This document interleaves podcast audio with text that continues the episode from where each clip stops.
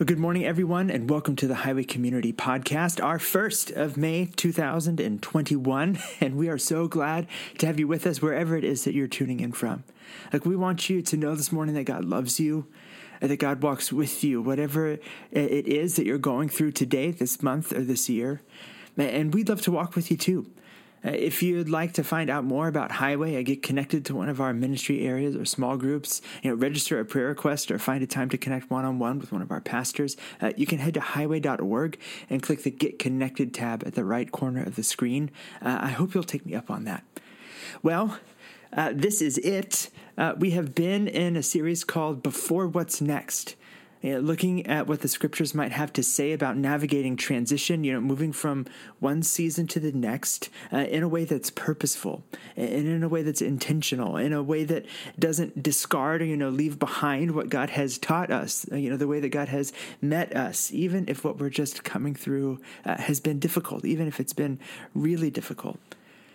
And so, as this feeling of life as usual starts to come back, as we find ourselves able to think about planning things we haven't been able to, you know, over the last year, as our schedules and routines start to slowly look more and more like they did before the pandemic, you know, we've been sitting with the book of Deuteronomy.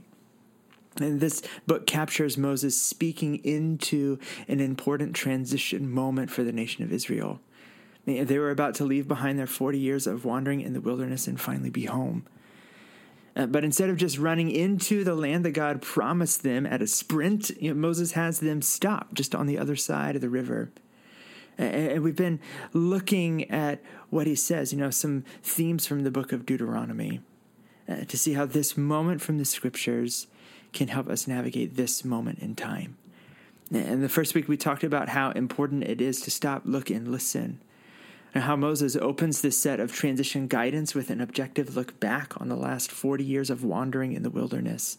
You know, there, there's no revisionist history, there's no hero making, you know, just an objective look at what went well and what didn't uh, and why.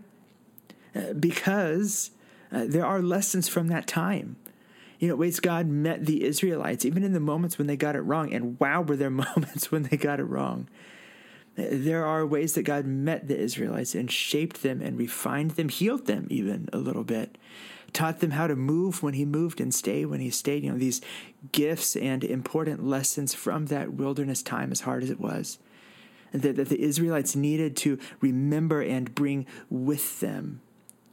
Because yeah, not bring the lessons of the wilderness with us into what's next. You know, in a lot of ways, is, is to stay stuck in that wilderness forever. And so before what's next, we stop. We take an objective look back at what we've just come through, and we listen for what God is saying to us about it. And then last week we talked about choices, about how to put that listening and that look back into practice. Uh, by looking at Moses' call for the Israelites to choose life, to move towards God, to align their lives towards God with purpose and with intentionality, and to live in response to the love and faithfulness of a God who never left them. And as we start to wrap up this series this week, oh, I want to come back to where we started Deuteronomy chapter 1, verse 1. Uh, these are the words Moses spoke to all Israel in the wilderness east of the Jordan. I want us to come back to this verse, to come back to where we started, to be reminded that uh, this isn't a book of individual instruction. This is a guide, this is guidance given to a group and to a people as a whole. These are the words Moses spoke to all Israel in the wilderness east of the Jordan. Today, I, I want to talk about what it means to walk together and really the choices involved in that. You know, this last year really, really shifted, I think, for all of us, the way that we engage in and experience community. In moments, we've been able to really laugh at ourselves well in it. Uh, you know, the reality that shirts way outsold pants this last year uh, because who needs new pants for a Zoom call? Uh, but before what's next, after we stop, look, and listen as we seek to choose life, I, I want to talk about the choice to walk together. And look, disclaimer up front uh, this is not a commercial. This is not a do all the highway things sort of message. This isn't just a, you know, be in community message. I, I want to talk about the purpose. I want to talk about the point of it. See, I, I want to talk about how God uses the choice to walk in intentional, purposeful, transformational community to accomplish His purposes in the world and in us at the same time. I want to talk about the power of corporate witness. And I want to talk about how the choice to walk together empowers us to live out what it means to be God's people. You know, what Moses captures here in Deuteronomy chapter 6 to love the Lord our God with all our heart, soul, and with all our strength. And how Jesus reminds us that embedded in that ethic is to love our neighbor as ourselves. As we get started today, would you pray with me? God, I ask that you would meet us in this time. Uh, community is such a familiar topic, uh, and yet sometimes it feels uh, so out of reach. And so we just recognize in this moment that this last year has made that really hard. But God, I, I pray that you give us a new vision for it, that you would help us uh, see how you want to use walking together in our lives and to shape us and change the world at the same time. Uh, God, uh, would you be molding us into a people that longs for that?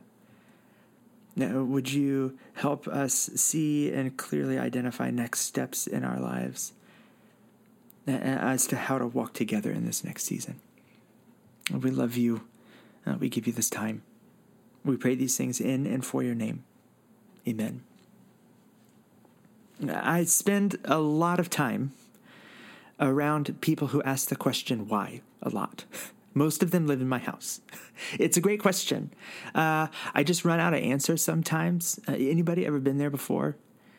Uh, or on the other side, like, have you ever had uh, like a genuine curiosity about something? You know, asked about it and, and then gotten an answer that was way more than you bargained for, uh, where, where, you're like, I have just uncovered an area of deep knowledge and where that meets deep passion. And, and while I appreciate this very thorough 40 minute long answer, I really was just looking for like the three to five minute version.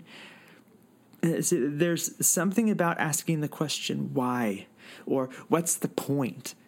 You know, that even if it opens us up to more of an answer, you know, than maybe we were really looking for, like, is such an important question. Because really, what's behind that question is a desire to understand and be connected to purpose. And I wonder how many of the Israelites asked that question. You know, is, is there a perch just on the other side of the river from where they've wanted to be for so long? As, as Moses told them their story, as Moses retold them the covenant law, I wonder how many of them were asking why. What's the point? What's the purpose of all this? It's clear from sitting with this book that Moses really wants the Israelites to be faithful to what they've learned and who they're called to be as they step into what God has next for them. And what we've got to remember is that was always about more than just them. Always about more than just their happiness or just their comfort, just their connection and covenant relationship with God. It was part of God's plan for redeeming the world. As God's covenant people, living in that covenant relationship with God, what Moses spends so much of the book of Deuteronomy talking about.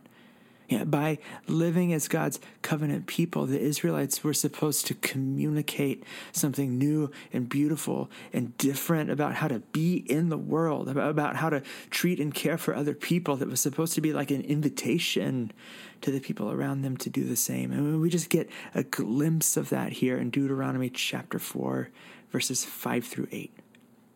Take a look with me here. Deuteronomy 4, starting in verse 5.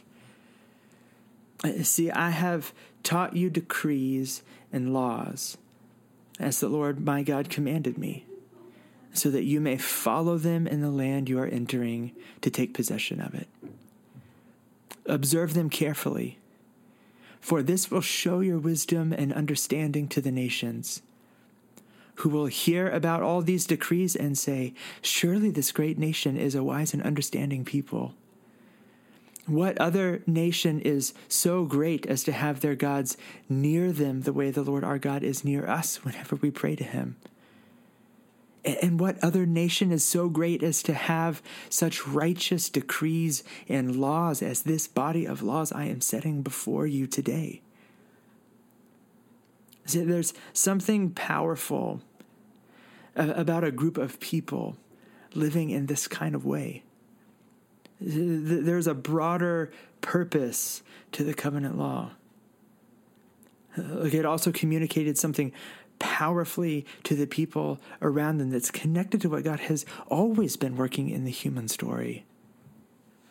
To bring everyone home, to bring everyone out of the wilderness and into God's promise of redemption and restoration and wholeness and life and healing and meaning and purpose found in connection with Him. And I wonder how many Israelites were listening to Moses speak into this moment and asking, What's the point?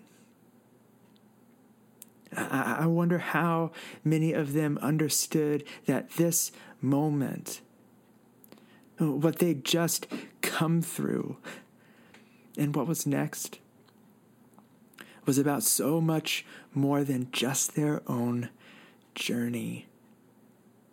So I wonder if they could connect how the last 40 years had helped prepare them to step into being the collective light that they were always intended to be. Now, I, am going to say something very pastory now. And by that I mean uh, it's one of those catchy phrases, you know, like uses alliteration, all you know, all the things that we get really excited about. Don't let that distract you, uh, because I really want us to consider this today. That a purpose of the wilderness is preparation for the promise. That this moment for Israel isn't just about moving from discomfort to comfort as grateful and excited as I'm sure they must have been about that. That this isn't about just moving from discomfort to comfort, but from a season of preparation to one of practice. See, God was at work in that wilderness time, refining, clarifying, walking with the Israelites as they learned how to move and step with Him and preparing them for the role that they would have in this moment, in this season. Communicating the promise, demonstrating to the people around them who God is and what God is like. And look, that's something that was very much about their collective corporate witness the the power a group of people living together with this you know whole self devotion to this way of God oriented life and and the power that has to communicate something good and beautiful and true about the kinds of things God cares about and what God is doing in the world you know makes those things visible in a unique way. Now, I want to zoom in here on chapter 4 verses 7 and 8 for just a moment uh, because they really get at the core of what's unique about the way the Israelites were called to live. Really highlight what will speak loudest to the people around them. I take a look at me, take a look with me at Deuteronomy 4, verses 7 and 8. This is Moses talking about the perspective of the other nations as they observe the Israelites living faithfully to the way God had called them to be. Deuteronomy 4, verse 7. What other nation is so great as to have their gods near them, the way the Lord our God is near us whenever we pray to him? And what other nation is so great as to have such righteous decrees and laws as the body of laws I'm setting before you today? So there's two things here. there's this connection, this closeness this nearness of God that was super unique in the ancient Near Eastern perspective. You know, for most of the peoples at that time, you know, gods were aloof. Gods were far off, distant, and needed to be appeased or enticed to come near to listen or to intervene or care in any sort of meaningful way, you know, whether that be military victory or just a good harvest. There was no sense of consistent closeness to a God in the surrounding cultures. Look, but not with Yahweh right? We, we read here in verse 7 Moses describing the power of the nearness of God. That Yahweh is near to his people, and not in these elaborate rituals. It doesn't have to be enticed through them, but is present with them in prayer and, that's not just available to one person who's extra special. You know, that, that's not just you know for a shaman or uh, or a prophet, but that's that's for all the people. Verse seven: What other nation is so great as to have their gods near them the way the Lord our God is near us whenever we pray to Him? Yeah, and that can send a powerful message. That can communicate something important, something compelling when, when a group of people walk together in nearness, in closeness, in connection with God. Moses continues in verse 8. And what other nation is so great as to have such righteous decrees and laws as this body of laws I'm setting before you today? We've got to talk about this word righteous. Uh, when you hear that word, what comes to mind? Uh, for me, it's Dana Carvey's character from Saturday Night Live, the church lady. Uh, and when I stop and think about it, uh, it's because of this close association I have uh, with the word righteous and the idea of being self righteous.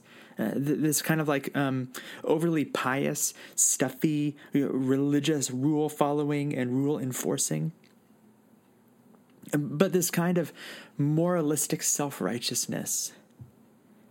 And the word for righteous or righteousness from the scriptures couldn't be further from each other.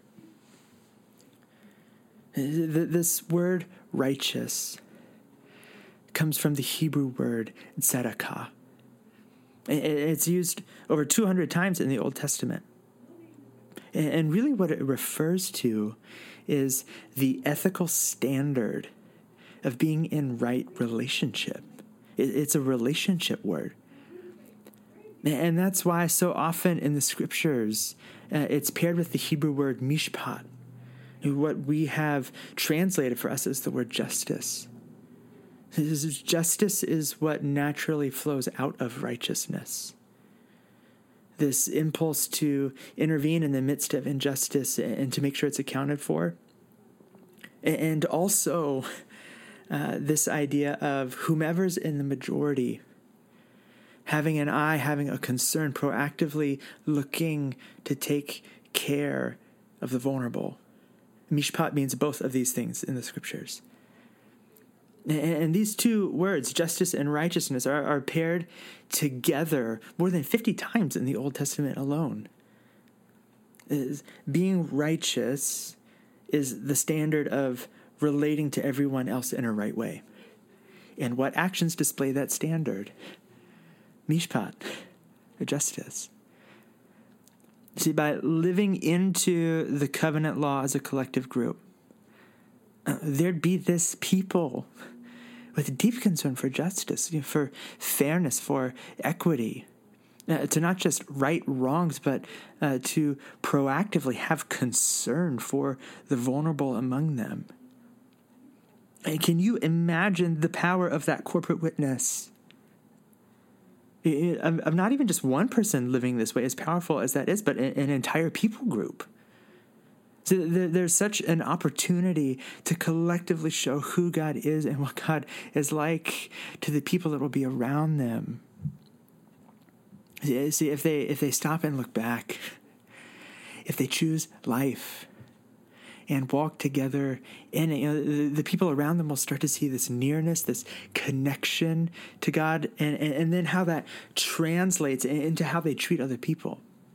Uh, the, these are two distinctives, you know, the, the two sources of the, the, power of their corporate witness, you know, for the Israelites in what God has next for them. These two things, this connection and nearness with God, and this care and concern for those around them.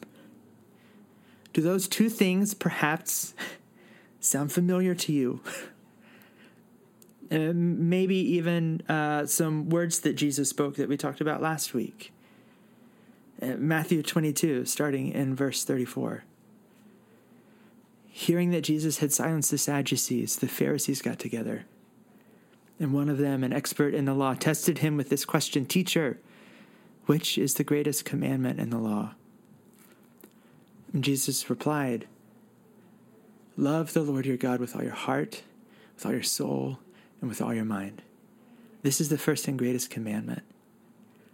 And the second is like it love your neighbor as yourself. All the law and the prophets hang on these two commandments. And when a group of people commit themselves to living this kind of way, how does it have a capacity to communicate something so true and so beautiful about who God is and what God is up to in the world? When we choose to live this way of Jesus kind of life together, to walk together in it, we get to make the story of God's redeeming work in the world just a little bit more visible. And here's a question I want to ask us this morning is how has this last year been preparing us to do that? How has God been moving and working and shaping and refining us as a group, as a community, helping us see ourselves and the world around us a little bit more clearly? The choice to walk together really does help accomplish God's work in the world and in us at the same time.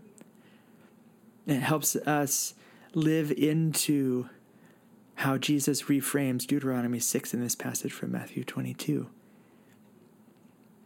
loving God with our whole selves and, loving our neighbor as ourselves. And as we close, I, I just want to talk about that a little bit. What that can look like and, and set an invitation in front of us for the coming week. And I want to do that through the question who are we walking with? You know, as far as setting the context, you know, or, or creating space for God's work in us, it's hard to think of something that helps that happen more than community. I, I don't know about you, uh, but choosing life, uh, being really purposeful and orienting ourselves in alignment with the things that God cares about is hard to do. Uh, like we talked about last week, you know, there's very real cost associated with that. That we don't get it right all the time. And there's something about being on a shared journey uh, that helps us get back in it. You know, adds very real, needed support and encouragement. Uh, look, and also accountability. It's also the context of relationships uh, that a lot of what we read in the scriptures gets put into practice. You know, relationships are where a, a lot of that kind of like rubber meets the road, where we get the opportunity to extend the same forgiveness that we've been given you know, to be patient and bear with one another, you know, to be humble, to be sharpened by each other, to love each other. I, I think that's why Jesus said, By this everyone will know you are my disciples if you love one another. Is it walking together in this kind of community? Shapes and refines and exposes and sharpens and supports us. Uh, look, and we have to choose that. Uh, we have to invest the time to develop the trust and transparency. But God works in us when we walk together in this way. Who are we walking with? And just like the choice to walk together can be such a pathway for God's work in us, it, it can also set the context for God's work in the world around us. Uh, and, and let me just frame this quickly where we live is so transient. It's so fast paced. Finding relationships that go beyond just, you know, what did you do this weekend kind of stuff is so hard here. And that's been made even harder with this last year. Can you imagine what it would be like to have been new right before the pandemic or moved here right in the middle of it? It's hard enough to find meaningful points of connection as it is, let alone when a lot of the spaces where that happens naturally, you know, school, the office, kids, sports, and extracurriculars, you know, all those things were either canceled or turned remote. And what a missional opportunity there is right now to be the people who make those spaces in our schools and our neighborhoods and workplaces and in our broader community. You know, to walk together with people in a way that transcends just the surface level. You know, but to truly love our neighbors as ourselves. And here's one thing I want us to consider with that. Jesus was always surprising people by who he was spending time with, who he ate with, who he stood with, who he talked with, who he touched, who he mourned with, who he included. But those choices show us a lot about who God is and what God is like. Who are we walking with? And what story is that telling? What is that communicating to the world around us about who God is and what God is like? And what could it look like for us to be a church that followed in Jesus' footsteps? That when we, when we choose to walk together, it sets the context for God to work in us and the world around us at the same time. There's such a power in our collective story, our corporate witness to communicate something so true and so unique and so beautiful about who God is and the, and the kind of things that God cares about and is up to in the world and to help us live into that, and to help us consider what that might look like. Julie's created another set of questions and reflection prompts for the coming week. You can find them in our weekly email that came out on Sunday morning. And I can't encourage you enough to spend some time with those. Before what's next, let's stop, look, and listen. And let's choose life in this next season. And let's walk together. Let's not lose sight of what this last year has taught us and how God has been walking with us every step of the way, preparing us for what God has next for us. Would you pray with me?